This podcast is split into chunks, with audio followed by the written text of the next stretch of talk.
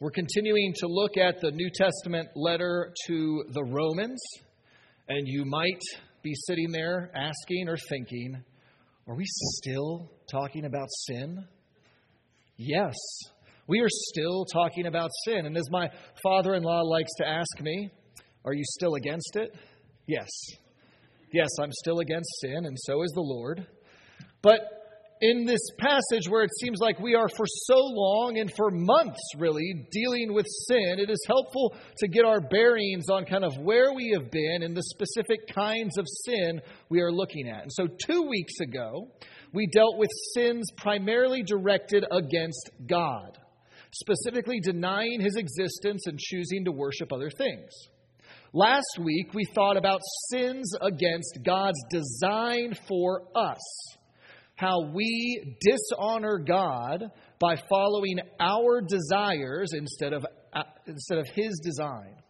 And so today the focus is more about how this denial of God's design harms other people, our fellow image bearers on earth.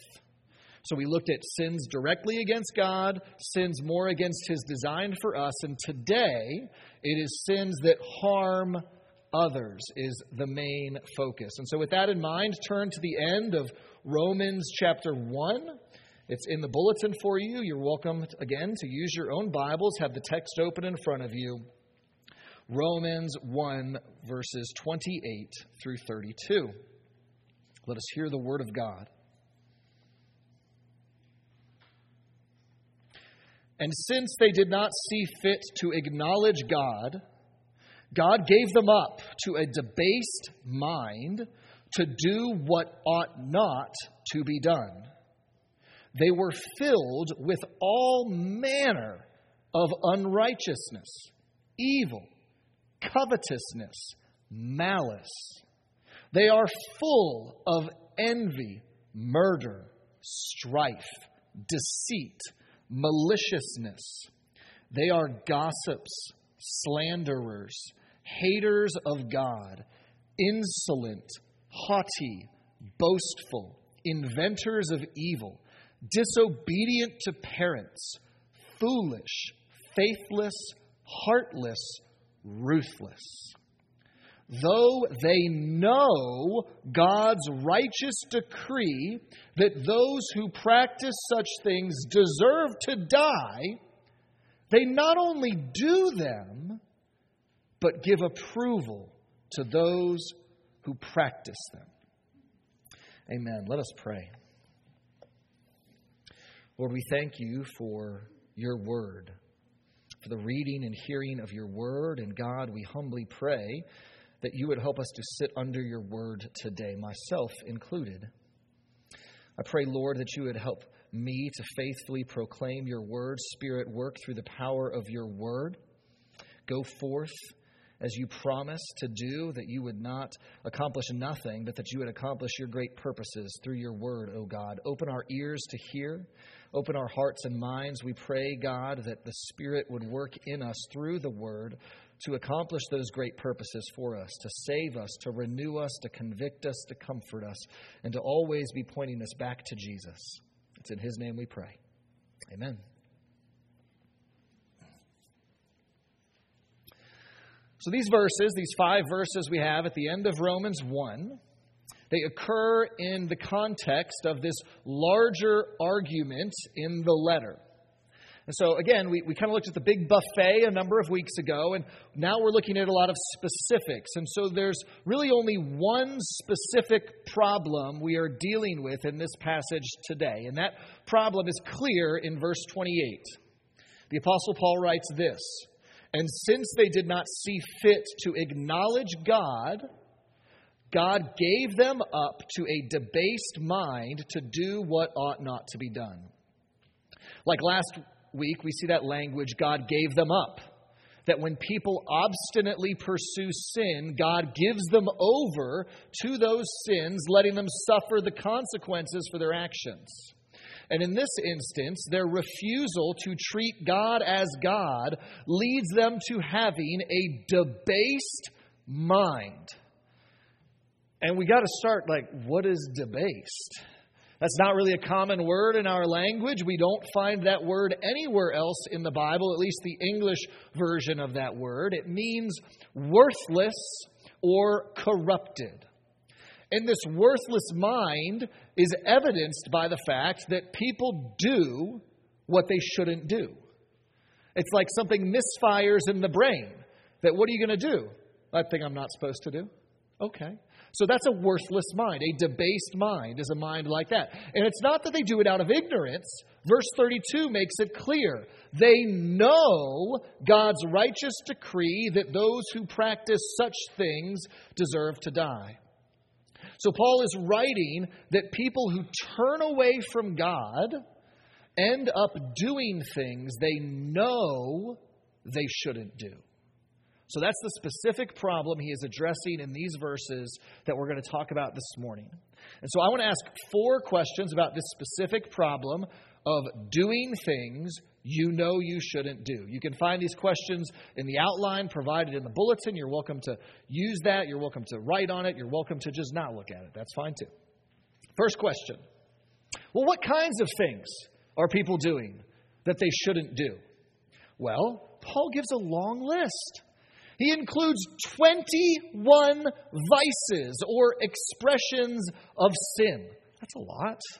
Some of these are broad definitions of sin, like unrighteousness or evil. Others are sinful desires, like covetousness, envy, malice. Some terms deal with sinful words, like gossip slander, boastful. Some of these sins seem really serious and uncommon, like murder.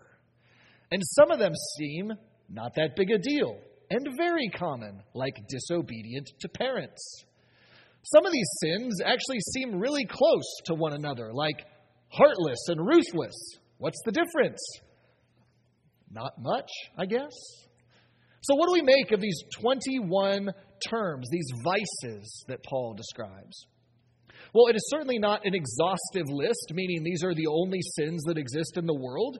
You can just look at it and go, well, stealing's not on there, adultery's not on there, so we're missing at least some of the Ten Commandment sins. It's also not a well ordered catalog of sins either. You can't be like, oh, well, that's clearly what those four are about, and then these three are about this. Like, no, it's, it doesn't break down that nicely. People have tried, but it doesn't work. And so, what is it that unites these 21 terms? It's that people know these things are wrong. That's Paul's point, after all. That people do these things even though they know these things are wrong. Well, how do you know that these things are wrong?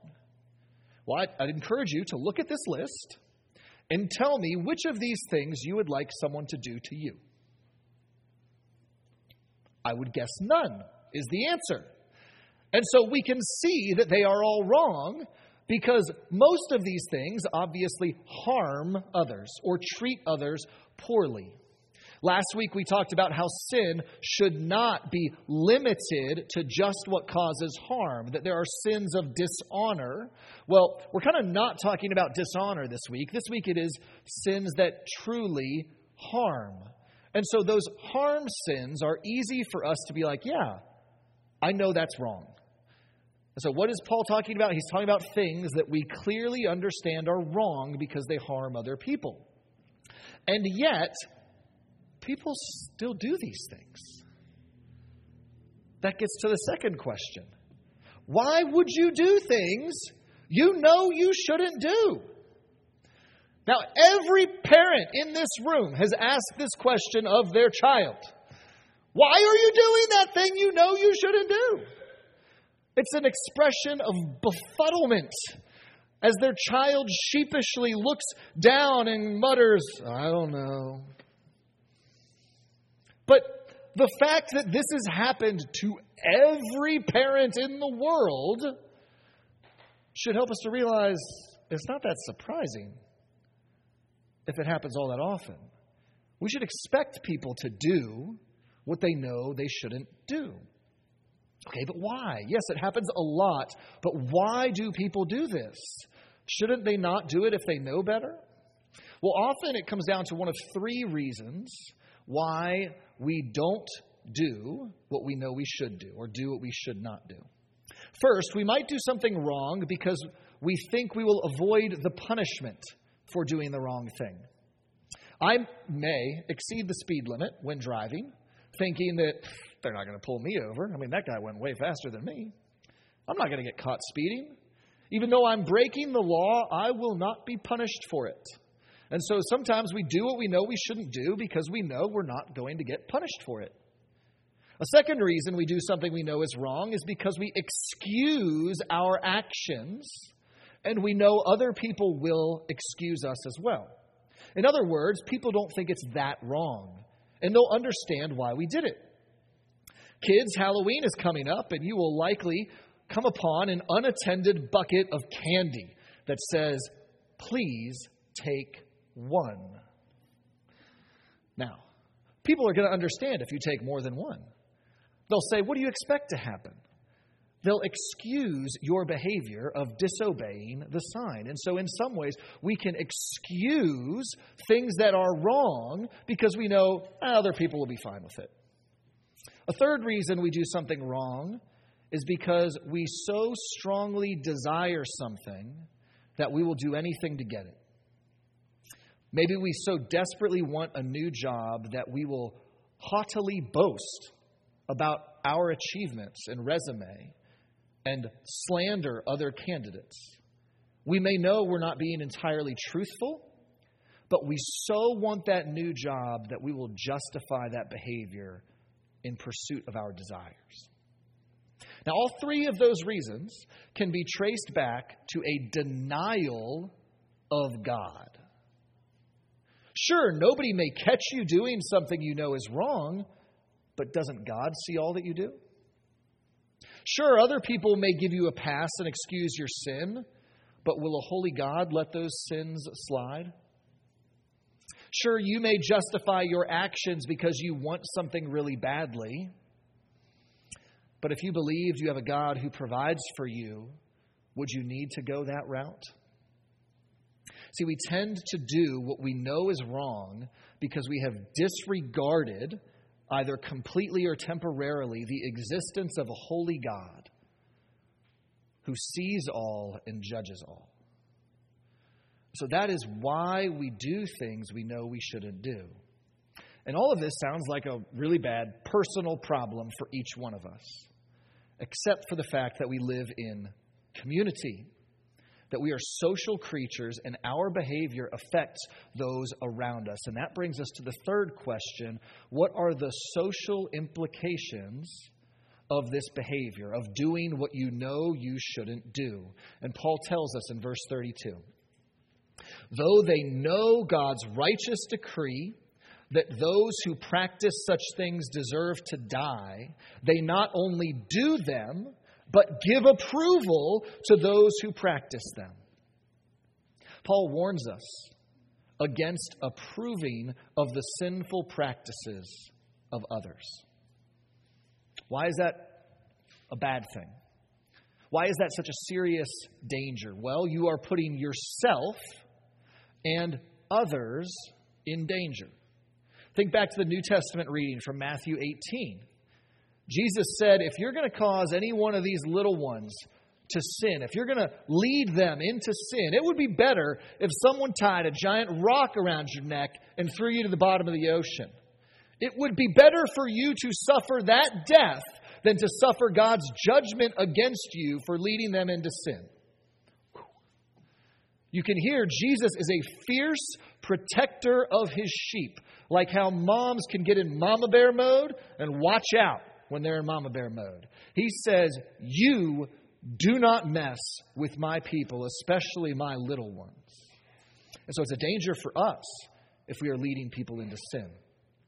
But it's not just a danger for those who are doing the approving. By approving of the sins of others, we put them in danger. One pastor tells the story about how a member of his church asked him to stop speaking so strongly of sin and judgment. to change his words and call them mistakes instead of sins. That that way people would not be as frightened and they would feel more accepted. So the pastor said, okay, well, what would happen if I took a bottle of rat poison and I put Mickey Mouse stickers on it and put rainbow ribbons on it and put it in the church nursery? Is that bottle of poison safer now? No, it is far deadlier. In the same way, we endanger people's souls by not speaking clearly about sin. We encourage them to continue doing that which leads to eternal damnation, all under the mistaken notion of loving others and not being judgmental. It's at this point that we have to make the obvious and necessary connection to last week's sermon on homosexuality. In our world today, there is no sin that is more strongly approved of than that. And oftentimes, Christians can be looked down upon for speaking so much about it. Well, as soon as another sin in the world has people celebrating it and marching in parades for it, we will talk about that as well. But this is a sin that is being approved of. And many well meaning Christians try to be approving allies of this sin. But the Bible is clear, and make no mistake, approving of sin is itself a sin, putting ourselves in danger as well as others. That we are not loving people by telling them it is safe to drink poison. We must walk the delicate path of disapproving of sin while loving the people who sin. The world says that love must include approval, and the Bible, in the verses we have read today, shows us that love does not include approval, and we are called to stand for God's truth. Now, that is the most obvious example of how people approve of sin today. And some of you may be sitting there thinking, okay, well, I don't approve of that. Good. But we are all guilty of approving of sin in more subtle ways than that. That is not the only sin that is approved of today. We can do it in ways we might not even realize. Do we ever listen to gossip without challenging the person who is gossiping to us? then we are approving of their gossip? Do we encourage people in their envy and covetous desires as they are seeking the materialistic pleasures of this world? We're approving of their sins of wanting more and more and more and looking at the world for satisfaction. Do we approve of the malicious mockery of our political leaders for whom we did not vote, slandering them? and approving of their slander. See, approving of the sins of others is not limited to marching in parades. It can occur in the everyday conversations we have with family and classmates, with our coworkers, with our friends. So, what happens to a world where people not only knowingly do what is wrong, but approve of others who are doing what is wrong. Well, that brings us to the fourth question for the passage. What does a world look like without moral foundations? That was the world of Isaiah in Isaiah chapter 5. People calling good evil and evil good, just a total disruption, chaos, and confusion about what is right and wrong. That when God is no longer acknowledged as a righteous creator, we fall into moral confusion and chaos. And when the foundations fall, it makes sense the house falls. What is right and wrong end up being determined by other things than God, and those things can lead us on dark paths to dangerous places. So, what does a world without moral foundations look like? Here are a few unsavory examples you can end up following the path of utilitarianism, which means that right and wrong are determined by what just works best. This perspective has given birth in, our, in the history of the world to things like eugenics, where the weak and undesirable in society are exterminated to make the human race more optimal so that we work better as people. It doesn't matter so much if something is right or wrong. What matters is whether it works best. That's a frightening place to go. It can also lead to something like opportunism, where people do whatever they can get away with. If the world will let you be unfaithful to your spouse, then you just go for it. If you are powerful enough to extort money from powerless people, I guess it's yours for the taking. You can do it. It doesn't so much matter if something is right or wrong. What matters is what you can do. That's another frightening path to walk. We can also follow a path of hedonism, where people live to satisfy their own desires and pleasures above all. That if you want something, the only wrong is not pursuing what you want. Go fulfill all of your desires, no matter what they are and what others may tell you. It doesn't so much matter if something is right or wrong. What matters is if you want it and if you can get what you want. I hope you can see that those are not some pretty places that you want to go. Those don't sound like a good world to live in, but I hope you can also hear the echoes of some of those in our world today. That for a society to function in a healthy way, there must be agreed upon moral foundations. But as more and more people disregard God, we are told He gives us over to our moral degeneration. And without those moral foundations, the world becomes darker and more dangerous because we are willing to do wrong to others even when we know it is wrong to do so. And the very moral degeneration created is itself an expression of God's wrath, of unrighteousness against us.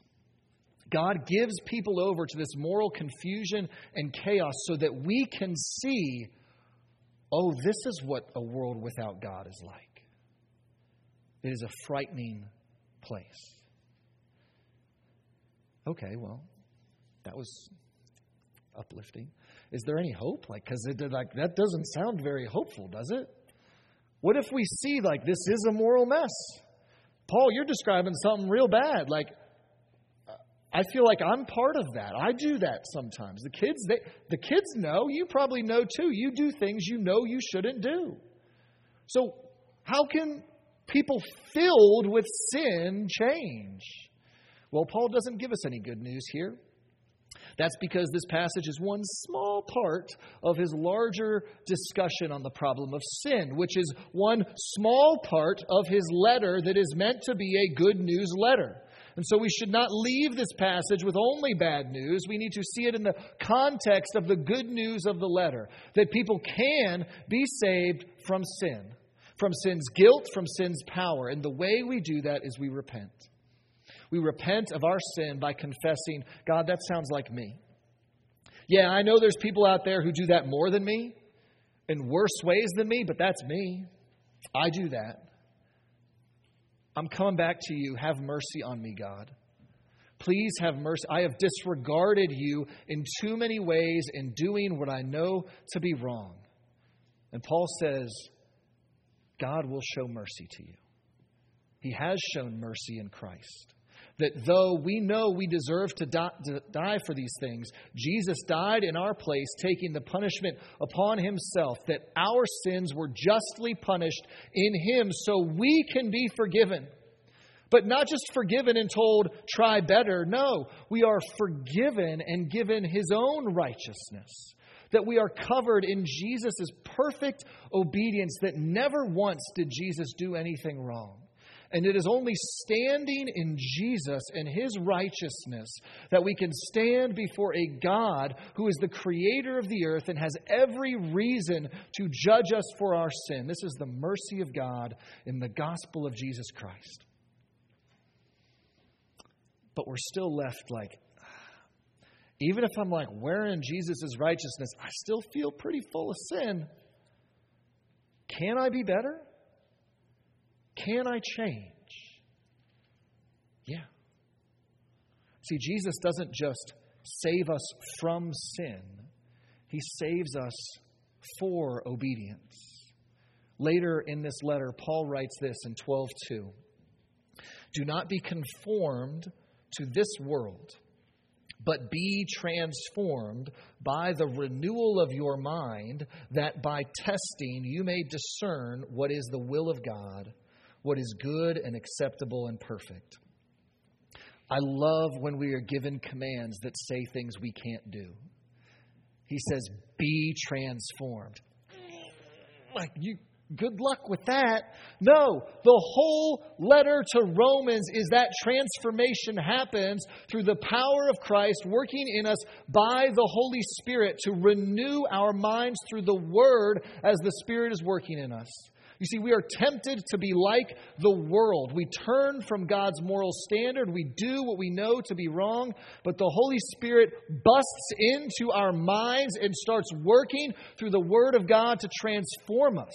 He takes debased, worthless minds and renews them so that we see God's righteous decrees as good as good for us and good for others.